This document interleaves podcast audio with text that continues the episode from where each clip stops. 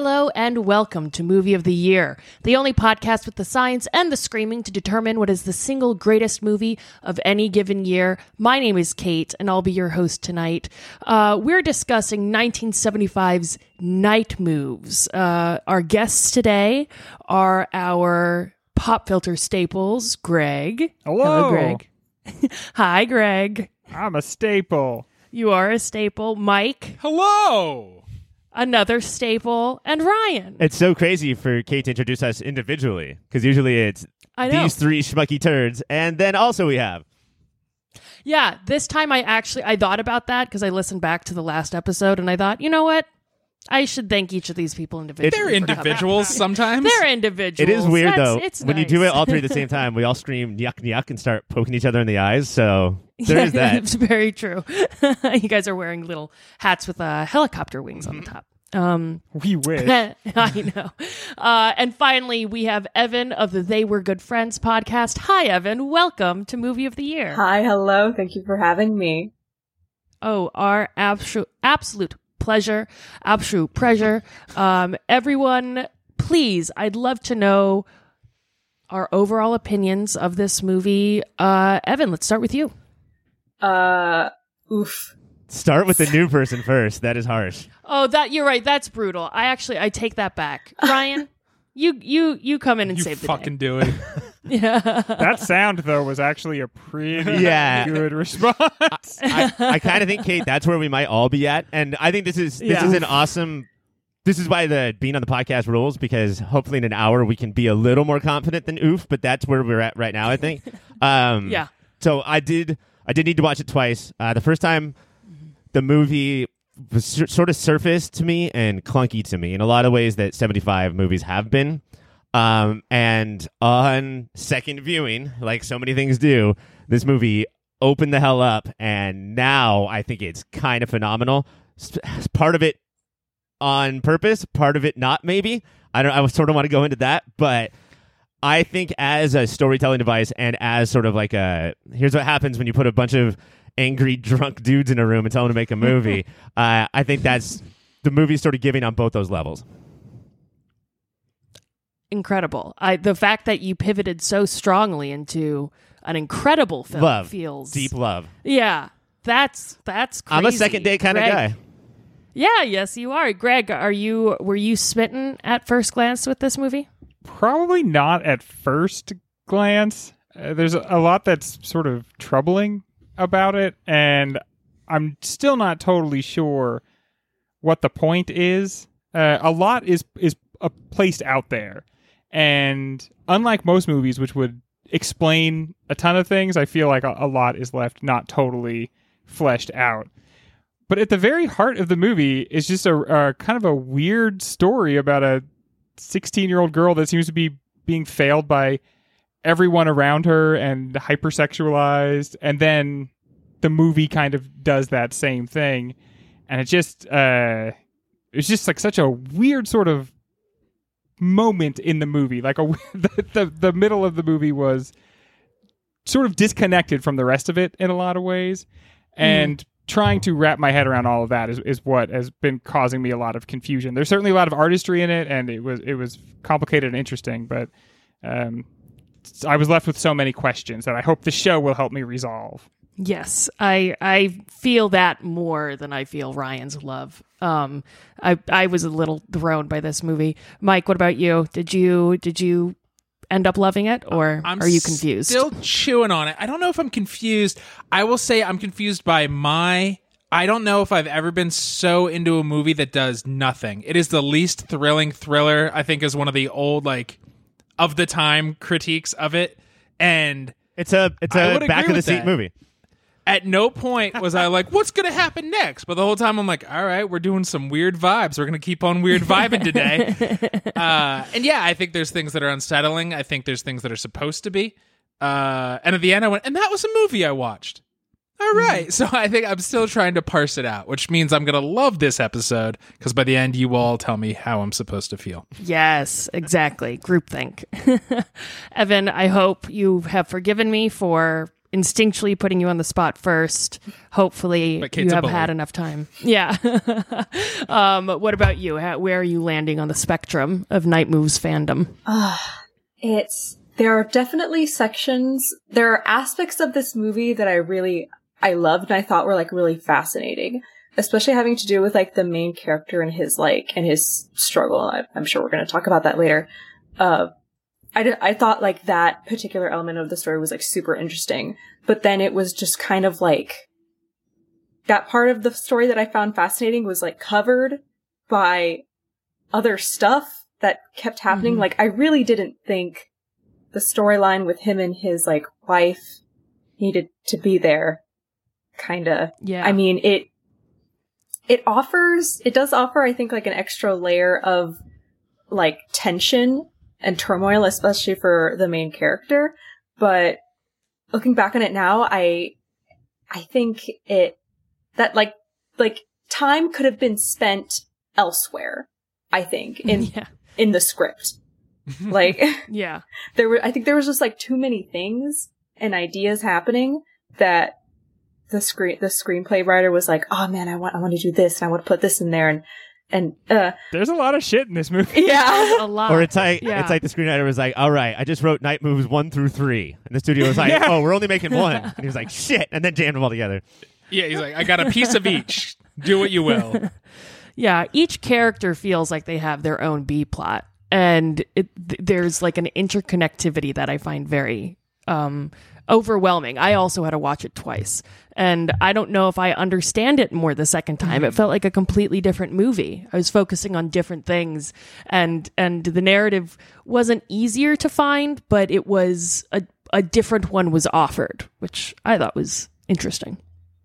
Um, go ahead, Mike. I was gonna say, I think that's one of the positives is that you said every character has a B plot. Like this movie could have been, it could have been Night Moves starring Delly's mother, and it's just uh, Sunset Boulevard riff, or Night Moves starring J- young James Woods, and it's just about what it's like to be this shitty young mechanic in stunt Hollywood. Like they each do have a, a history. It feels very like a lived-in world, and the characters often are annoyed with each other. Because they're like, I got my own shit to do, Harry. I don't know what you're doing. I have my movie I'm starring in. What are you doing here? But like, Uh, and like a and lot, liked that a lot. in a lot of good mysteries like this, and this happens a lot on TV too, is like what Mike's saying is because they all have their own lives, they're, they're all their own hero. Um, yeah, there's a major communication issue in this movie, and uh, that is sort of how you do mysteries and plots. But it's also how you are completely i- isolated in your life. It's how you live totally alone, and all of these people actually do. If one just stepped up and said, "I'm feeling this right now," thirty minutes of the movie would have been gone. If any one character had done that, but that's not how Los Angeles works. You know, that's not how the world works. Uh, Harry straight up says it to Delly. Like she's like, being 16 is hard, and he's like, being 40 is hard, girl. Like this is all really terrible, and I think that's that's where the like that feel that Mike is describing comes from. Absolutely. Yeah, I think that we have a long way to go till we actually have an opinion about this movie. but let's take a quick break, and when we're back, we're going to dive into questions of genre. Hey guys, thank you so much for listening so far, and let me just tell you that everything ahead of this commercial is much better than what came before it. That's my guarantee. While I have you here, let me tell you about a website. It's called yourpopfilter.com, and it's everything you need that's related to Pop Filter. Everything Mike, everything Ryan, everything Greg, everything Cassie, everything is there at yourpopfilter.com. While you're there, go to yourpopfilter.com slash Amazon. Make that your new Amazon bookmark and do your shopping from there. That way, we get a little piece of the action and Amazon doesn't.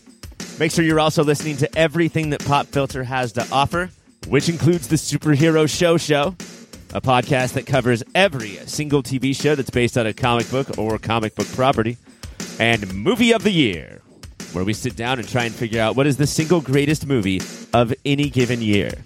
That Superhero Show Show, that's Movie of the Year, and that's yourpopfilter.com. Rate, subscribe, review. Bye. Arthur Penn's 1975 American neo noir film Night Moves tells the story of private detective and former football player Harry Mosby. Played by the inimitable Gene Hackman, Harry, the PI, takes on what seems like a run of the mill missing person case as a former Hollywood B actress tasks Mosby to find and return her 16 year old daughter, played by Melanie Griffith. But when Harry tracks her down to Florida, he begins to see a connection between the runaway girl, the world of Hollywood stuntmen, and a suspicious mechanic when an unsolved murder comes to light. At the time of Night Move's release, uh, Roger Ebert gave the film a full four stars and called it one of the best psychological thrillers in a long time. Taste buds, I ask you this. What sort of movie is Night Moves? Suspense, a detective movie, a revisionist noir? And how it's does not a psychological. Sorry. Oh no, go ahead. yeah.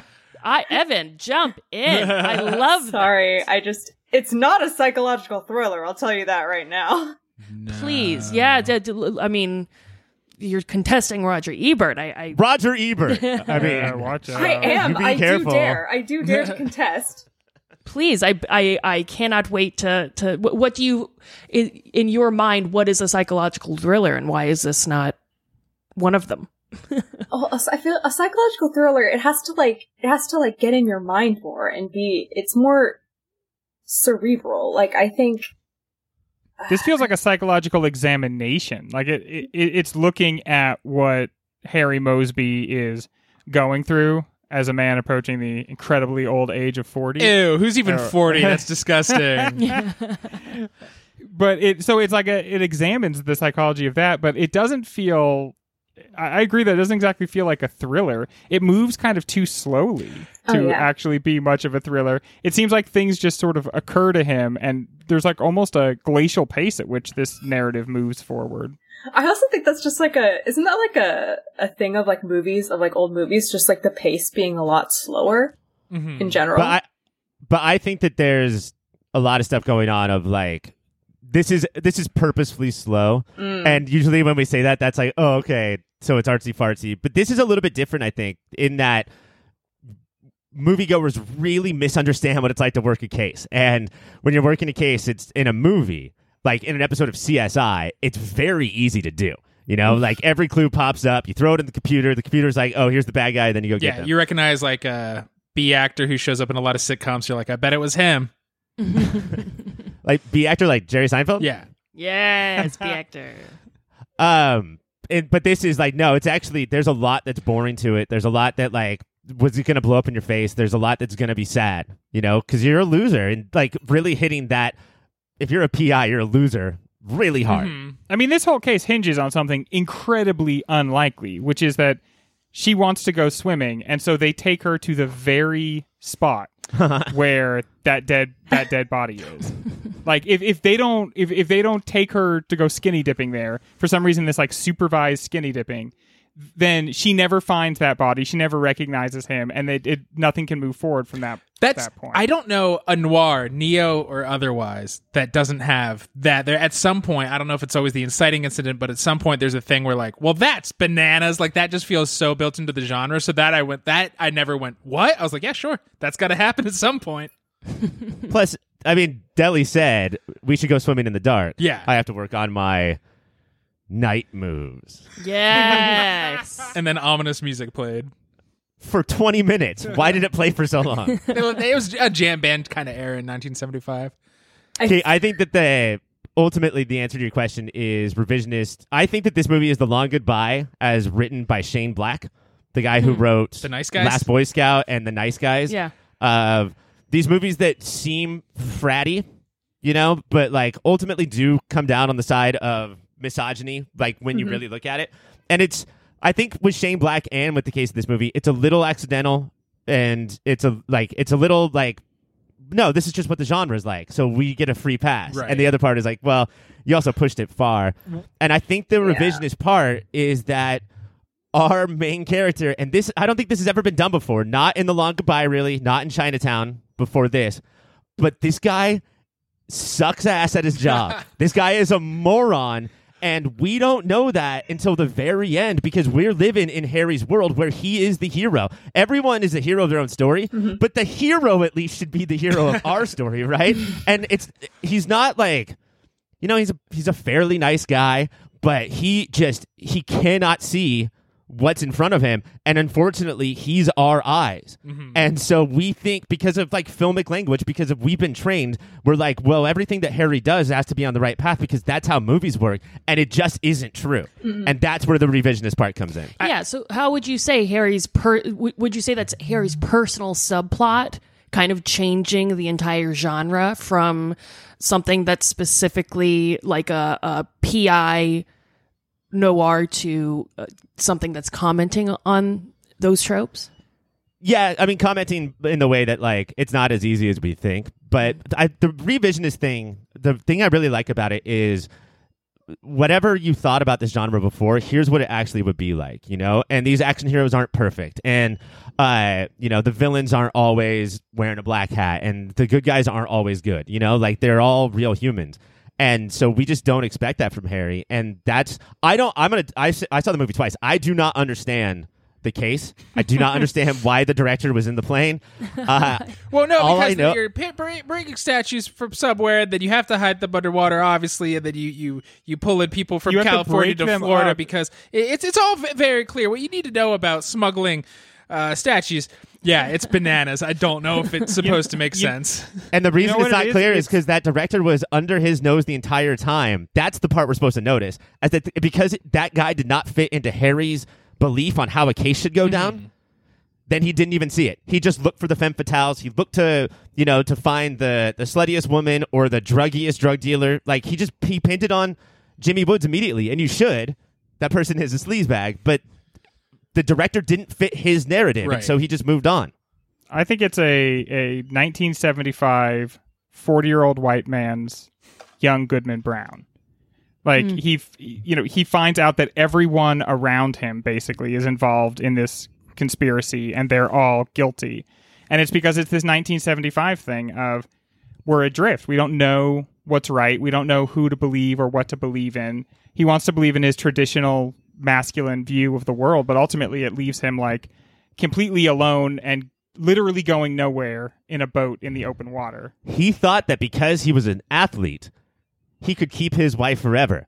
and instead, she cheated on him with a guy with a cane. Ew, I mean, like not even another thought- athlete. He thought that he was like everything that a man is supposed to be, and she goes out with somebody who has a limp. But but I Well, you mean- got to talk to your wife. why? Like, you Mm, just- boring. that's a part No, of it. You- Never. You got you got to like see Boo, what's up girls with her. drool. I, I, I think what I want to push back a little, and part of what I'd say makes it the the, the neo noir is because he, I think, twenty five year old Harry would be uber masculine. Forty year old Harry, the way he, He's a he's a football player. the way right? he, 25 year old. yeah, he's still so he's like. Forty year old Harry is like he still has those tendencies. He's still built like Gene Hackman, so he's a big bull of a dude.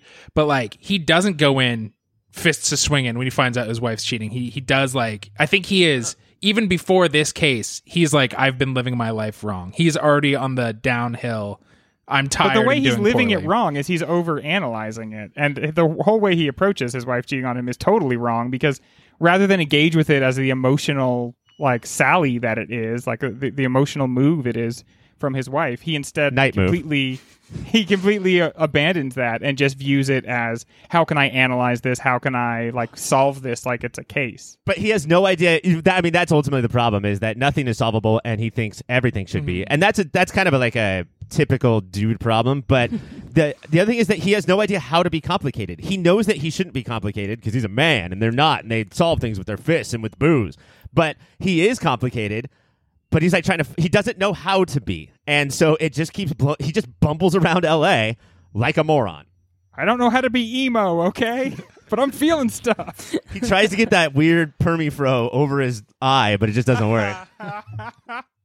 See, that was that was actually my favorite part of the movie was his whole deal of like trying to be something that he he thought he should be or trying to like make something work that wasn't working and that's what I wish the movie had kind of like made more of like a big deal of if that makes sense or like kind of centered its whole thing around that theme.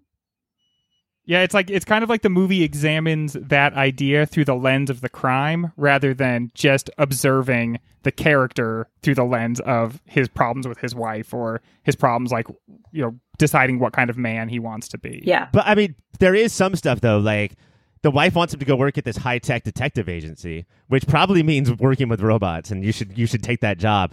But he's like, absolutely not. And what she's saying is, you should go do, you should go to the place with the budget that has the equipment that will help you solve the crimes. Mm-hmm. And he's like, no, I'd rather work by myself and simply not solve crimes. I want to go to- different to him, guys that's I know. manlier. I, I'm going to go from different guys I know from my past and say, "Hey, that's what detective work is. Is anybody I know If- from 20 years ago who can help me out?" If you're not going to sit there and tell me about that interception I had that one time, then I don't want to interview you for the case. let's put a let's put a pause on this really quickly because I think we're veering into conversations around our around the women folk inside of this piece. And boy oh boy, do we have a lot to discuss when it comes to that topic. So let's take a quick break and when we're back, we're talking ladies. Hola, Filterinos. I just wanted to interrupt real briefly and say thank you for listening. Thank you for your support. If you want to support us a little more directly, you can go to patreon.com slash yourpopfilter. There, depending on what tier you pick, $1 a month, $5 a month. If you're crazy, anything more than $5 a month, don't do that. You can get extra content. There's extra shows, extra series, uh, behind the scenes stuff. Uh, you could pay for Ryan to draw you a picture. Uh, I can write you a poem. You can get the shirts off our very own backs. All of that and so much more over at patreon.com slash your pop filter. While you're on the internet, you should check out Shady Monk. He does all the tunes you've been listening to. He's on Bandcamp, he's on Spotify, uh, SoundCloud, wherever kids get their music these days that I'm too old to know. Shady Monk lives there. Uh, you can probably follow him on Twitter and Instagram as well. That's Shady Monk. Wherever you get music, check them out. So, women don't come off super great in this movie. From the shitty mom to her slutty daughter to a cheating wife to the ex hooker, ex stripper girlfriend, what, if anything, does Night Moves have to say about women, sex, love, and is it enough to keep your nipples erect for 30 minutes? Mike, let's throw it to you. If your nipples are erect for 30 minutes, see a doctor. Or Brad Dr. Dukakis, Love. or whatever that kid's name was. Uh, what if it's yeah, just one? one nipple? But you push it down and then the other one pops up? Yeah. Like Bugs Bunny? then you just take a hammer. I think it's interesting because, like, I think in gonna blend the genre talk and the gender talk, if that's okay with you, host Kate. Yes, Uh, please. In in in noir noir, it was like you got the femme fatale, you got the the, the virgin and the whore, right? You're, you're playing with those, and this one dares to ask, what if they're all whores? I'm not saying I agree, but that is interesting, uh, especially when you what the introduction of Delly is so like we hear about her for so much in the movie before we meet her, and so you think it's going to be like in thirteen, Rachel Rachel Evan Wood is very like she does the makeup, and you like this teenager who's trying to like seduce men by looking older, and like that's often that kind of girl. And Delly is a kid ass kid. I was like, this is this little girl who like just needs a hug and a sandwich is who you've all been talking about disgustingly this whole movie, and also doesn't hold herself like she's trying to seduce the world. She's just like kicking her little legs out. Is like, I'm a kid. What's going on? Or I Uh, mean, like, yeah, she. I mean, she. She. There's some stuff where like she gets jealous of. Is it Paula? When Paula and um, Tom? Har- Harry are talking, and so she's in the bathroom. She's like, "Well, let me use your shower." Like you can see, she gets jealous. But there's as far as like being a seductress. No. Like at one point, Tom's like, uh, "I messed up. She got to me, motherfucker." Like she did barely anything. That was all you, bro. The, the, the, the- this is this is the best line in the whole movie. Is there ought to be a law? And Harry very deadpan goes, there is. yes. Oh yeah, that was. I was like, okay, I'll give you. This movie gets snaps from me for that. and that's how it kind of posits Harry is a good guy. Is every other adult man from guys a few years older than her to guys 30 years older than her are like look at that sex pot and he instantly is like what are you all talking about which was a nice change because i do think another movie would have been like gene hackman would have been like i get it No, he, he treats her like a child, right? Yeah. Like when she yells out in the night, he goes and he pats her back and like helps her get back to sleep. He like recognizes that she's a child, and he mm-hmm. is not like he's not even flustered by her like saying that, that she wants to take a shower because she's just a kid. So he, it doesn't it doesn't get to him because that's the world of like what adult people are supposed to be like. But and that's especially important too because we are talking about a guy who does get flustered by adult women. Like oh yeah, Yes. for sure. this this guy is really only intimidated by women. Like you could you, you know you could be a thug, a heavy, a bad guy, or whatever. But when a girl walks into the room, he starts stammering and he doesn't know how to stand, and he he really doesn't have a way to connect with women at all. Um, and so the movie doesn't either. I I don't know if that's on purpose or not, but if the movie is Harry, like the movie just doesn't know like the right ways that you know they're supposed to be presented in a room, and I think that's so much because Harry just becomes a stammering idiot. Yeah, uh, masculinity. But Other- there in other no- words, D- does the movie construct a feminine ideal? If anything, it's like Delly in a non-corrupted state, like Delly not as beset by a bunch of older men who Hmm. only want thing for, one thing from her, but like the wife isn't really held up as a paragon of virtue. The Delly's mom Isn't is it Paula? The worst. Yeah, Paula seems pretty dope, except for the whole being part of the crimes. But uh, uh, crime she's crime. Who smart. cares? She's ha- she's smart. She's savvy. Like she I would sees say the there's world a- realistically. There's a big difference in smuggling things from the Yucatan, which is like that's what you just got to do in every movie, uh, to statutory rape. You know, those are Yeah. Yeah. uh, as far as we're supposed to think of this movie, and the way that both she and Harry gloss over her past, where every every woman's past in this movie will haunt them forever, and every dude's past they just get to move past. uh, for Paula, it's like uh, I graduated, I was a teacher, I was a stripper, I was a hooker, now I'm here, and her and Harry don't miss a beat. They just Yeah. keep rolling. You know, there's no judgment there like there is with every other woman in this movie. Yeah, I think that's why Paula was definitely my favorite character, personally. Um, I don't know, just as as soon as I saw her like feeding those dolphins, yeah. yes.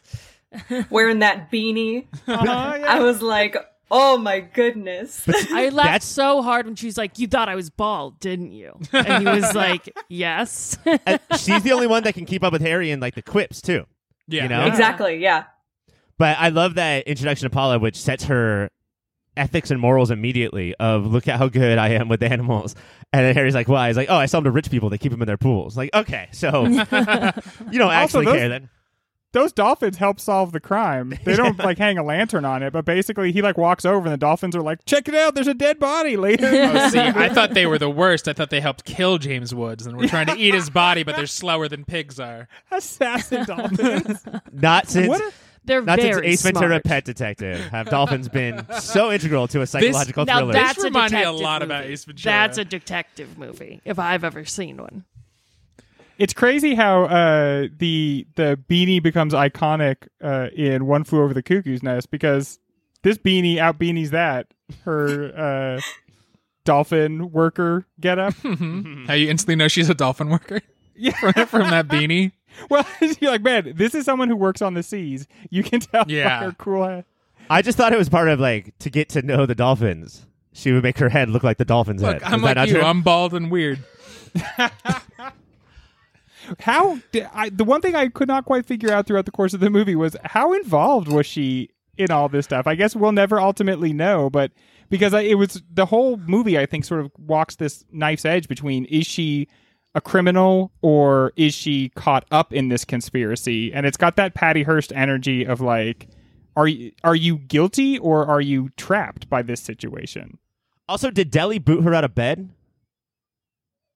Ew, know I hope not. Was I she hope Tom's? Was she Tom's? You know, I honestly think that maybe she didn't have anything to do with her stepdad at all, but he realized that I think the reason he started acting like that because he starts acting like that suddenly, and I think it's because he realizes, "Oh shit, this guy's going to figure out that we killed that dude and dumped his body in the water." So, I'm going to act like the thing I'm really worried about is that I'm going to get pinned for doing something with, with my Oh. stepdad. I don't think he really did because he suddenly Huh. switches gears. You have to remember how clever he is because from the time Gene Hackman shows up, he's like, "Shit, I committed a crime, and this guy's going to want to try to like." I don't want this guy around asking questions, even though he's clearly not doing a great job of it. So I'll send So him on I a think- boat in the middle of the night to where the fucking plane is. yeah, Yeah, but I mean, if you saw Jimmy Buffett, fat Jimmy Buffett in the Florida Keys, are you going to assume he's a murder mastermind? No, you're going to be like, this guy parties, and that's all right. but it Oh. would be really easy for him to make you believe that he was creepy with his stepdaughter. Yeah. and so he goes for that. That's not the first thing you want to do, but I think he goes for that as a way just to to throw him off the scent. Crazy. Look at this. We're learning. Yes. And I mean, okay, so how do we, with this new interpretation that Greg, honestly, I had not even considered that perspective. Um, yeah. How, uh, or do we feel like we're getting closer to an actual opinion about the movie? I I do think that yeah, I mean I do think that helps with the whole we believe Harry's eyes, we believe Harry's cl- like clue finding because then you throw that in with Paula who I think is a criminal or doesn't she she like she doesn't mind stealing a thing or two, right? Mm. And Yeah. the way that that is added in at the end of the movie, she's like, "Oh, by the way, we were stealing stuff, no big deal." And then uh, she goes down to get it. She puts it on a raft, and what pops up? But like the biggest Maltese falcon you have ever seen, which was also going on under your nose the entire time, Harry. You had an actual Sam Spade case to solve. These like these missing things, which is every goddamn detective's dream, and you didn't even know about that part either. Damn it! Yeah, I think she's definitely a detective, but that that makes if the plot hole is why would they float near where the body was? It does seem Paula has a conscience because she pretty quickly is like, "Wait, Tom's going too far," and goes with Harry because he no longer has the gun, and she's like, "Let's just go." I, I do think most of me thought she took them there on purpose. to like so that it would be. She's like, "This is too much, man. I wanted to train dolphins to live in people's pools. This is crazy now." And there's like three murders after that, so she Yeah. was def- she would definitely be right about that. Part of what I like about the movie is that like a lot of this stuff is not to- like I don't know if that there's an answer for a lot of this Mm-hmm. stuff, and I think that's what makes the movie kind of compelling is that you have to decide on what you think reality might be. The movie won't hold your hand and say, "No, this is exactly what happened. Don't worry about it." And, For and James circling back Woods to be innocent means we have no idea what's going on. Like, yeah, because look at that face. look at him. that is guilt. Uh, I, going back to the, the, the this movie won't hold your hand. Going back to gender, because earlier Greg you said there's no paragon of virtue of woman. There's none of men too. I think that's kind of the point. Is like we all Oh, have think- shades of dirtbag. Oh, I, di- I kind of disagree with that. I I think that I think that uh, Harry Moseby is supposed to be kind of like a perfect man out of the time of perfect men, so that there's no place anymore. No, he's a fuck up and a dummy. for the paragons of masculinity. I and I also think like for for seventy five for infidel like Harry kind of takes his wife to task, but I think movies normally take uh infidelity of a woman way harder on the woman than this one. Like Th- That's she's a kind of- '70s thing too, though. Free The love, '70s baby. were the '70s got really weird about like marriage as an institution, Mhm. and but you, people would. I think this is what it was. I think people still married way too young, and then their answer to that was not to marry way too young, but to marry way too young and then just like to fuck around. Uh, but if you read like the, The books dream. of the 70s and stuff, like you know, open marriages and and and dalliances, nobody knew how to do it in a way that was like ethical. But I think Mhm. that uh, you know, it, people were stepping out on each other or all the, the time. the way that they do it is like, hey, I was thinking about having an open relationship, and you know, the other person's like, hmm, can okay, and then the other person's like, you said it, you said okay, bye, Yeah. I'm gonna go do whatever I want. starting when? Starting five years ago. yeah. yeah, yeah. You said okay now, so that means everything I've done is totally cool. I think that I think that this conversation kind of has a lot to do with um, where we think, or the answer to these questions kind of comes from where we think Arthur Penn's coming from. Um, how in control he is, what he's trying to comment on. Um, so let's take a quick break, and when we're back, let's dive into Penn's style. Well, that is very, very funny. Or very sad, and perhaps now you have something to think about. Or very problematic, and perhaps we have something to think about. But in any event, I'm sure you have some reaction to what you're listening to. So why not check us out on the social media? You can go to Instagram or Twitter and find us at Your Pop Filter. Email contacts at Your Pop Filter. Hey, everybody, keep watching them To the movies. common man, much of Night Moves, including its horrible Ryan level pun of a title, comes off as deeply corny. Does the movie have a certain stylized feel, particularly when it comes to editing? Editing? Uh, what is director Penn trying to do here? What does it say about cinema in 1975?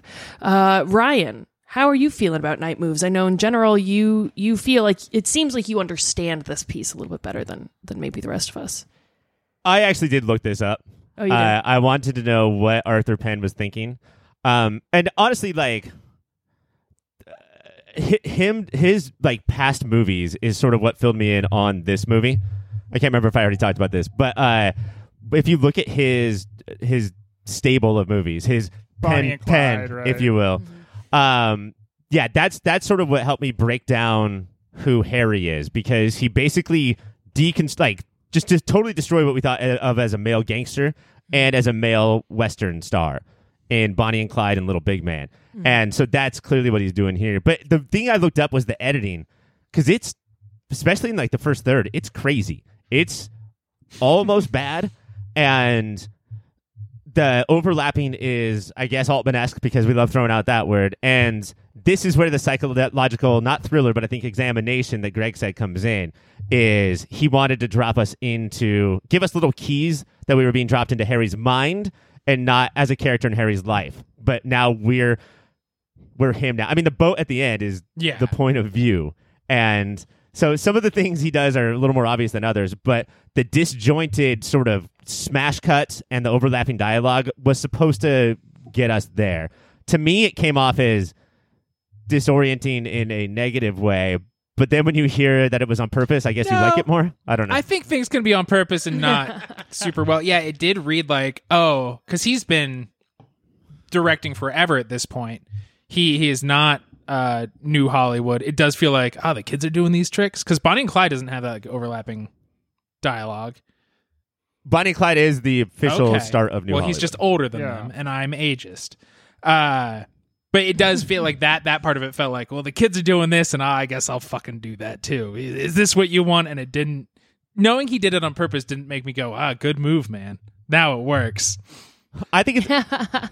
we just watched a John Huston movie though, who was also from Arthur Penn's time, and we talked a lot about how he was not able to adapt Penn to New better, Hollywood. for He was sure. not able to. He was not able to deconstruct these these manly men. He he sort of fell in love. Like he couldn't get away from how awesome it is to be a dashing, handsome white male. You know, I and hear think rules. I mean, we're not allowed to not say it, but but it's also life's pretty easy. It's not as good as it used to be. Yeah. You it used to come with like a lot of extra stuff. I I think Penn does an incredible job in his trilogy, and this is the least known and probably the least good of the trilogy. guy. I'm sorry, Greg. Did you interrupt? yeah, I derailed Ryan? the whole podcast just to make a Penn and Oh, I joke. thought you were just doing an example of And dialogue it landed. overlapping. Yes, Altman esque. But you know, I, I thought it was kind of one of the ways in which he sneaks up on you. Uh, is you you spend a lot of this movie being like, "What's your deal, man? What are we doing here? What's the point of all this? Like, where are we going with this? I'm not totally comfortable." And I think the the uh, sort of weird direction is how he helps achieve that. It gets a little bit tauter near the end, and it becomes more suddenly like this movie just in the last I would say 20 minutes does become a thriller briefly. Uh, but it just it shifts into that right at the end rather than always being that way from the beginning. Especially So the think whole turn around. There's a plane coming. It's going like like I mean, and you got scuba Yeah. gear. Just you could just dip down. I know. Could she really not hear? I'm guessing Ryan. Is it so dumb to even say this? But that was just like he wanted to do his own North by Northwest, and so Oh, I mean- you got those vibes too. So did I. yeah, right. Because plane chasing down a character in the foreground. the first time we meet the director with the broken arm, the movie that they're filming is just it's South by Southwest or something. Like it looks Yeah. Oh, exactly okay. like it, you know. And so, or like maybe one of those uh, Because I got Bonnie and asylum Clyde knockoffs. vibes from that one. I Yeah. almost felt like he was kind of making like he was almost a- acting like that that was Bonnie and Clyde. And Bonnie and Clyde does have crazy editing in parts. You know, I feel like I feel like Night Moves does it when there's nothing going on, and Bonnie and Clyde does it when there's a ton going on, and so that's the major difference. So the I mean th- when we think about all of this, I I can't escape the fact that this movie is called Night Moves. Um yeah, I find it uh, very distracting in terms of Pretty of upsetting, and pretty upsetting. Uh, I mean, obviously, it's a it seems to be a play on night moves, as in like a chess knight. But Uh, spelled different. but spelled different, and we need to respect and acknowledge that. Does the film use things like chess? Uh, It does do in a they make effective? scenes. Yeah. Do, do we do we think it's an effective metaphor, or is it corny? Do we think that he succeeded in what he was trying to do with it? Um, if he was trying to do something with it, I didn't pick up on it personally. I mean, you, we see him play chess once in his car, and I was like, "What are you doing? No one does that." And I think it's less. You're the, you're being a nerd right now. I all right, think Harry. it's less the it's less the chess and more his attitude towards it. Because if you if you think of what he says in that scene where he talks about the knight moves, uh, he's like. all the moves Yeah. were there, and he just like he didn't know what to do. So when you watch this movie again, thinking of him saying that about the last three three moves of this Uh. chess match, and you realize how often he's standing there and someone is being so obvious about what's going on, and he just doesn't see it. Mhm. Specifically, the scene where uh, Melanie Griffith, it, where uh, Delly is so upset Yeah. and uh, the other and the Tom and uh, Penny are acting or Paula are acting Or- so weird, and Or he doesn't the- see what's going on there. the fucking time where his head accidentally hits the Uh-huh, uh, exactly. answering machine. And Delly's, Yes. Delly's like, oh, by the way, I was going to call Here's you the because actual killer is. I, don't, I don't have time to listen to that. I, I think it's So knowing that he's like caught up in the what could have been, I think is is even more important. it, than the it's chess that, and then the other thing he says about a, another time he's playing chess is, uh, I think it's his wife who says who's winning, and he says nobody. One side's just losing slower than the other. Also lets you know the attitude of the movie itself. and War. Cold War, Cold, Cold War. But then that's also why you cheat as a wife. Like, if the camera was on her, Rolls she would have heard her eyes. say that. and Be like, okay, I, you're a detective. I get it. Congrats. Way to, have- way to have a good line. I That- almost wondered if there's an interpretation of this movie where it's like the women are just too sexed up and the guys don't want to don't really aren't as interested in sex. And so they're like running around like you know his his, his wife is cheating on him. Delly is over sexualized the problem with Delly's mom seems to be that like she was over sexualized um I almost wondered if that was like supposed to be an angle like that the this was the sort of the dark uh, aftermath of the sexual It- revolution. well, what's interesting is because like so many, obviously throughout Hollywood, women have been uh, underused, but the camera doesn't linger. Even the like the Delly's mom is flaunting it out there in her bathing suits, and the camera nor Harry is checking it out. Even when Delly strips, the camera's not like see, like it's just yeah. It's not a I Michael know, Bay movie. They didn't give us any close-ups, which I was like, okay, at least Okay, didn't do I didn't know which way you were gonna go. when Evan. she's I thought you were like they didn't give us a close up, which pissed me off. except when she's framed in the window at the uh, the bottom of the yeah, ship. but that I think that was mostly for the reveal of like, and here's it. Look, you're distracted by a little butt, and here's a dead body. also, uh, almost like it's a movie about movies, uh, where a lot of movies will do this with screens, like TV screens or computer Yeah. screens. This one did it with windows, in that all of the windows were obstructed by something where it was like that weird, like 70s, like it looks like prismy. You know, that's how Yeah. all of the windows looked. Or uh, when Harry and Paula were finally relating. There was like three things that he had to pull up on the window Yeah. in order to like actually hear each other because that's how they do their communication is I just need a little bit of something between us because if there's not that's too weird that's too real mm-hmm. so we're not going to actually see things until it's through the glass bottom boat and then look at how when Harry solves the case it cuts to mm-hmm. him looking at the bottom of that boat nine or ten times as the guy sinks to the bottom of the ocean Honestly, I think that was one of my favorite shots. Actually, Yeah. oh yeah, Absolutely.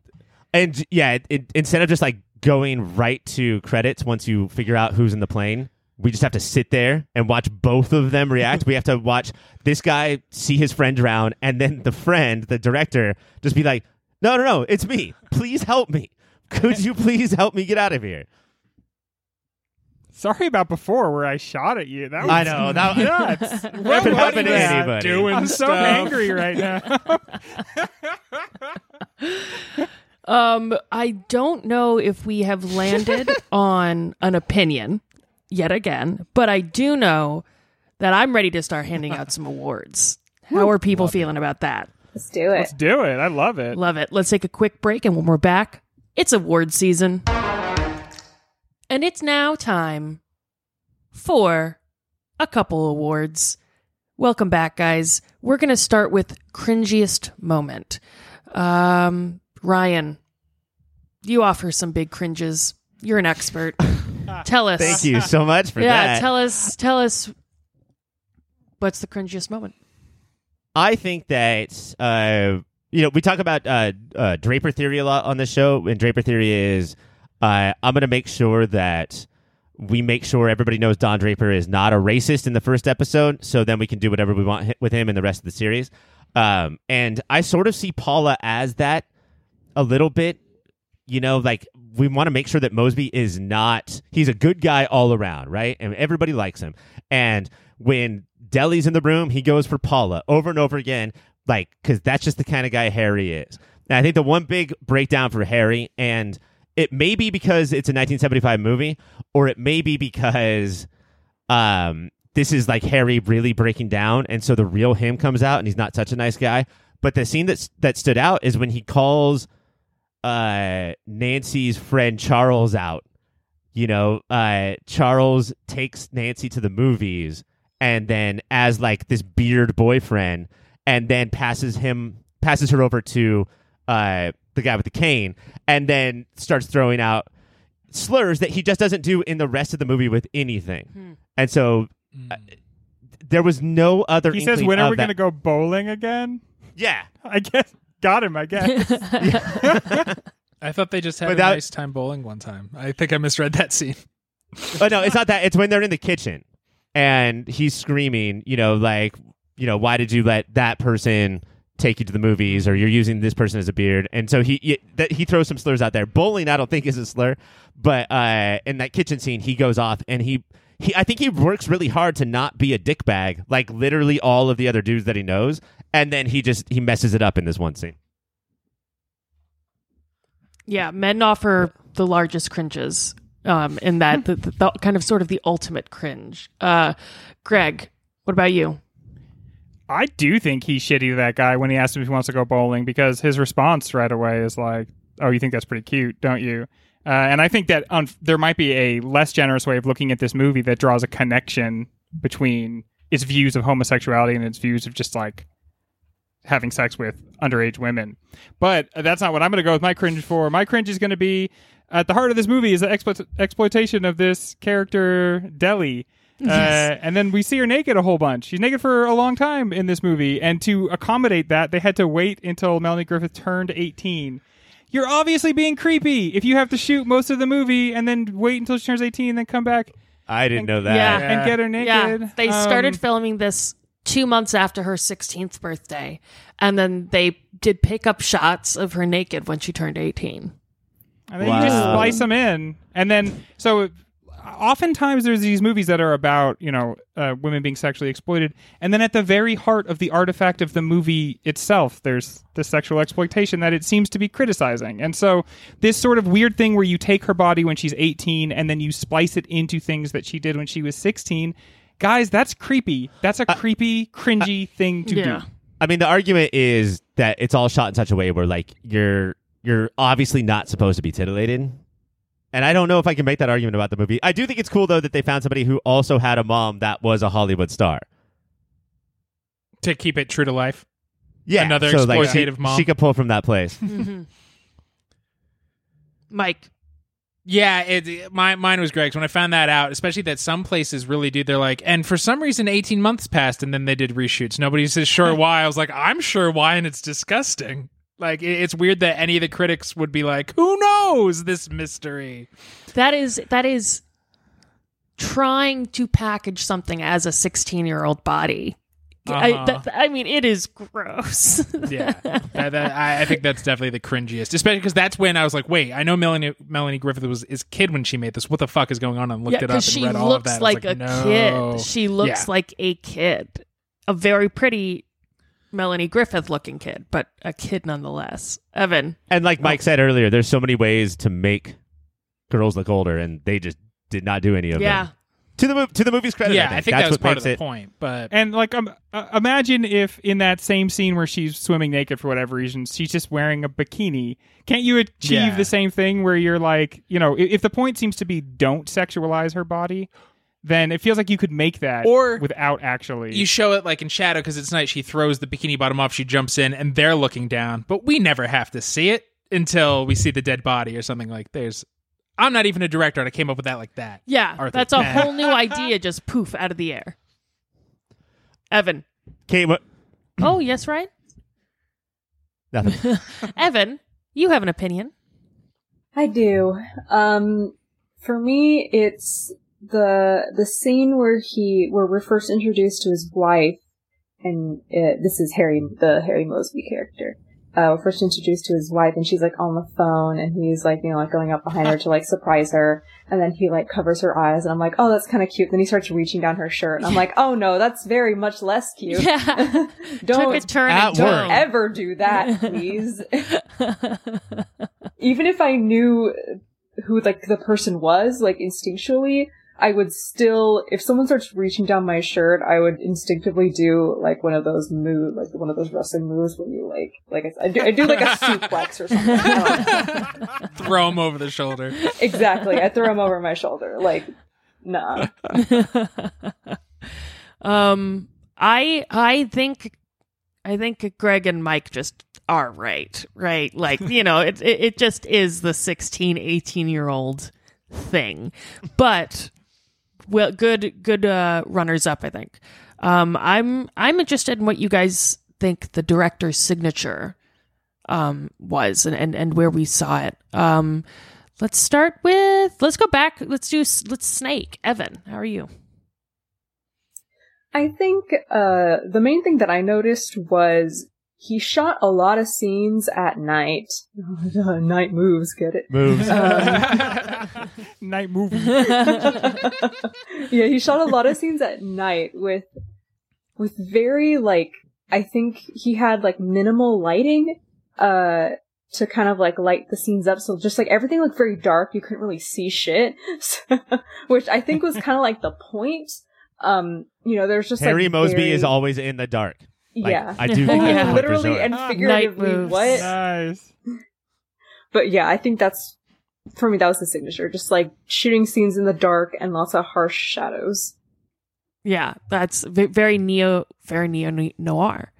Um, Greg, Do you know what my favorite neo noir is? what is your favorite neo noir, Ryan? The Matrix. Yeah, yeah, I I thought of that Get it. earlier as well, is uh, the and Matrix chose a not neo noir film um, what about you, Greg? Oh, director Mhm. moment. So, uh, this is to me ultimately a very nihilistic text, and that's kind of the way I feel about Bonnie and Clyde as well. And so, just that final image, Motherfucker, Greg always goes of right the- before me. Oh, really? spinning in a circle, literally going nowhere. And Moseby has, by solving this case, or as he says, I did not solve it; it just sort of crashed in on me.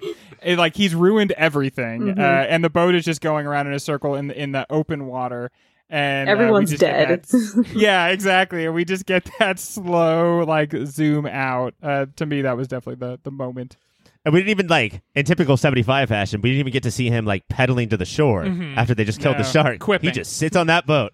It's Oh, interesting. yeah, like I mean, Head When you cannon, think of he's it- dead. it's hard not to think of it in Jaws and think of what a difference that is between you know two guys making their way back to shore versus one guy just in a death boat going in a circle. Yeah. Because Jaws is about finding someone else. And Right. in night moves you you, literally can't. cannot. You're it's all impossible. floating in your own boat. Oh, And maybe that someone else is another guy. Moseby, have you ever thought of that? That's what they did in Jaws. Mike, it sounded like Yeah. Greg stole your answer. I'm not going to say stole. I'm going to say he hacked in my Google Docs and read my notes and Yeah. decided that's what he should do. Night moved it away from Uh, but yeah, it's it's. I, I think so. In this, the boat is spinning, and then the director's like, just think. I- It, I think that part is obvious, but I think it's supposed to be because the rest of the movie is pretty obtuse. So it's just like put it together. What I'm saying, and I think same thing. Bonnie and Clyde ends with like it's that is silent except for I think some music, and then you just see them bloodily and the camera's like spinning around them while they die and i think that the point is the same thing as like just think about what i'm saying you thought i was saying they might be heroes but now think about the movie so i think he really likes at the end be like i don't want to say throughout the movie what it's about but i'm gonna fucking make you think about it before the credits hit Ryan, do you agree with the majority? No, of course not. uh, and he, and I mean, he does say what the movie's about. The whole movie. I mean, that chess scene that we were talking about, where you know, uh, pawns. That's what chess games start with because they come right at you. But we can't handle a knight where it comes at you from the side. What are these Knight knight moves? like, yeah, it's all Pawns there. come at you pretty fast. you might be wondering. Uh, but no, I'm gonna do. Uh, I want to do the editing and the scene overlapping, but to me, that's not really as much Arthur Penn as it is just like the style of the time that he maybe he was trying to emulate. Um, for me, based on this trilogy, it is you guys don't know shit about your hero worship, you know, and uh, I I think that this was. I think that Moseby comes out as a better person, maybe, than Clyde Barrow or the all of the Western people that we meet in Little Big Man. But ultimately, like these guys are not. If they're not not heroic, then they're definitely not smart. You know, they're definitely not as perfect as we think we are. I think that you know who he is? He's Ned Stark. Like, yeah, you were you were honorable and upright the entire time, but in this world, what happens is the same thing that happens to everybody else, which is that it just all goes to mm. shit. Right. And some of it's your fault and some of it's not, but you have to deal with that. And that's just like our lives. Instead of watching these people who like have this ability to kick the butt of a shotgun that's on the ground, catch it perfectly, and blow away the bad guys.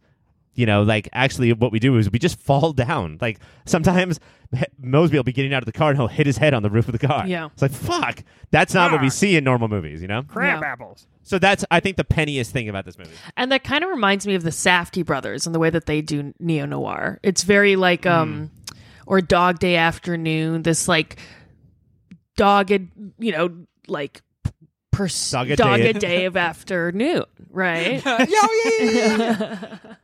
But like, and there's like the other thing too is that there's repercussions for your idiocy. You know, like most of the characters in these movies just fly through perfection, and characters in these revisionist movies, like they have to deal with all of the stupid stuff that they do.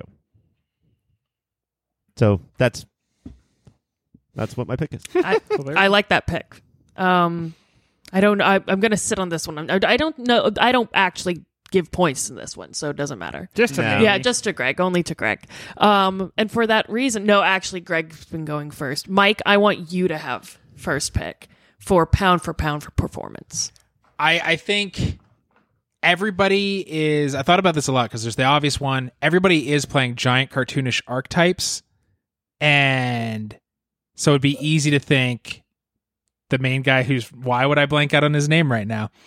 Gene Hackman. Gene Hackman, Royal 'Cause you're Tenenbaum. hack, man. Uh, But I'm gonna give it to Paula because I think she also at first blush is doing like I'm doing a noir archetype, but like I think there's a lot of layers through her, and the fact that at the end of the movie, I'm still not sure where she lands morally or what was her plan and what she was just rolling with the whole time. I think is because the actress Jennifer Warren. Jennifer Warren. Thank you. Yeah.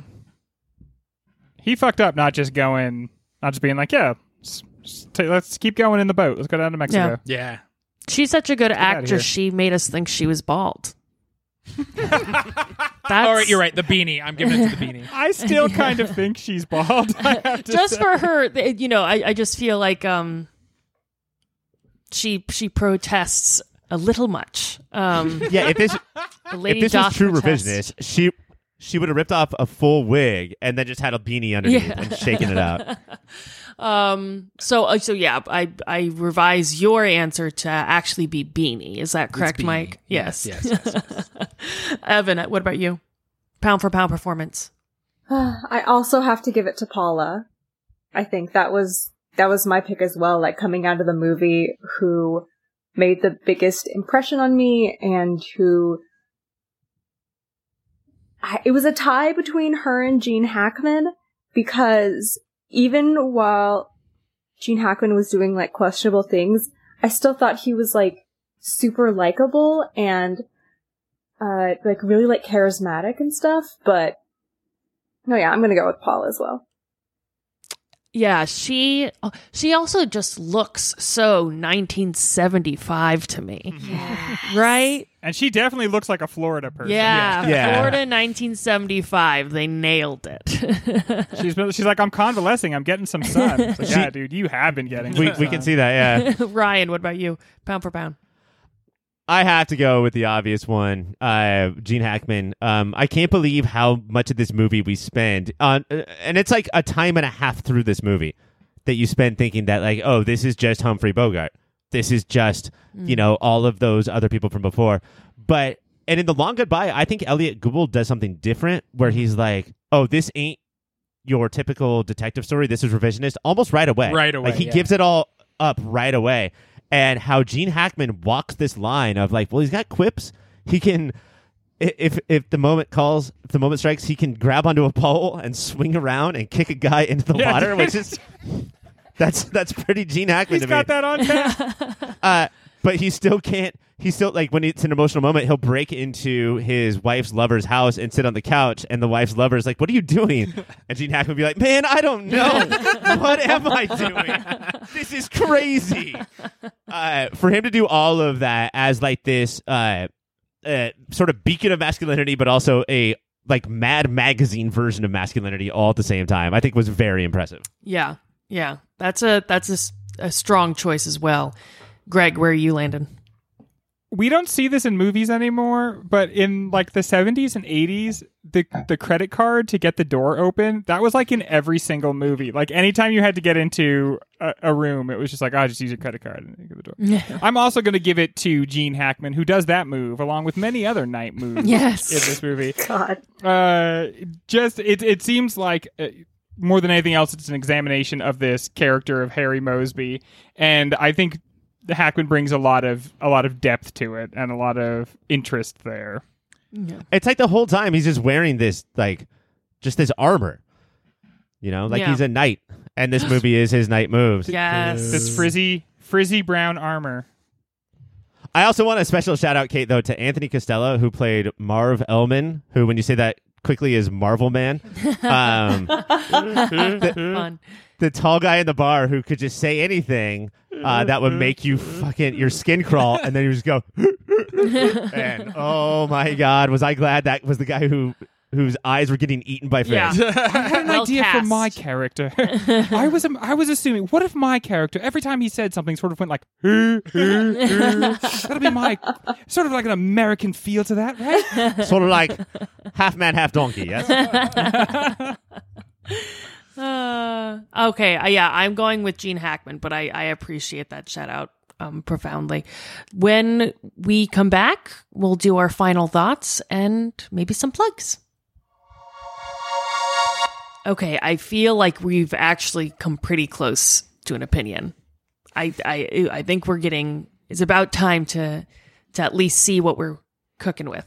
Um, Ryan, you I- still like this movie? You like I it still more? like you this like movie. it less? Some of those awards made me hate it, but no, I, it turns out that I actually like it. I do like for the people who are still a little on the fence. I know it's a big ask to say, "Hey, this movie that you just watched a couple days ago, watch it again." But if hopefully that this podcast, like being on the podcast, at least struck the mood for you of like, you know what, I would watch that again, and I think it'll be an entirely different movie with a lot of the same problems. You know, like there is a lot of 75 badness as far as how some characters are treated. Um, the there are some structure problems, there are some storytelling problems, but I think that giving this movie another chance will make you ask yourself, was this is this bad? Like is this decision bad or was this on purpose to make a point, a greater point about storytelling and dudes? And I know we're so the two things that we're most tired of hearing about are stories and dudes. But um I do think I, I don't know if this like this is a big regret that it's not on the bracket, that it's not one of the elite eight, but I'm pretty close, dude. I think this movie is good. yeah, I mean, th- this isn't on the bracket, but you know, if it were, Greg, how do you think it would fare? I, I don't think uh, it would be like a slam dunk. Uh, I don't think that that um, it would necessarily be picked to win, nor would it be bounced right away. But I I think I liked the movie and I liked talking about it. It's interesting. There's a lot there. There's a lot to sort of think about and I like the way you can't quite totally wrap your arms around it. I don't think ultimately you can say definitively what happens or, or what characters' motivations are. And there's something pleasing about that. Um, there's still a lot about it that makes me cringe, and I don't know if I like am enamored of the movie, but I'm, I'm glad I watched it a couple times, and I'm glad I got a chance to figure out what it was all about because it did it did offer a lot. Also, Kate, real quick, it is eligible for Moody Awards, and I think that Gene Yes. Hackman is right in there. And Oh, yeah. we also have Best Musical Moment. And when Tom sees that his stepdaughter has been freaked out, is going to have nightmares, is you know has gone through a traumatic experience, but Paula turns on the radio and starts dancing. Tom also dancing with her. The mm-hmm. two of them in that room, that's got to be one of the best musical moments, right? Yeah, yeah. I I mean, there. Yeah, there. Absolutely. very charming scene. Mike, what do you think? I noir is just so up my butt. Like I, I love it. And then the whole time I was like, I think this movie might be boring, but I'm loving it. So I do like having this conversation because it opened it up because there was stuff going on. And I, I do love the ending where at, I love it as part of the genre, but so many noirs ended like, and it was all connected, and this means this, and you're like, oh, I didn't see it, and this one they did it, and I went, what? and that's that. That's the point I really like is because they're like, well, we're gonna play with the the genre pieces, but we're also gonna be like, see how that's kind of dumb. like we don't care, you don't care. Let's move on. That's not what But the movie's about. There's not even that like uh police station scene at the end of Usual Suspects where Yeah. he connects it all through like a clip show No. because those clips aren't there. Harry didn't see that, so we can't piece it together. it's still just like so the statues like I, I will be muttering about that to myself like what their actual plan was the, forever i'm like why are they jumping from one coast to the other why do you They're gonna Uh, sell that art, man. And uh so often movies that are like you're not supposed to get it i feel like they think they're smarter than me. And this one's Yeah. like i don't know. I might be dumber. We're all just having fun making a movie here. Let's think about some stuff. And i like that.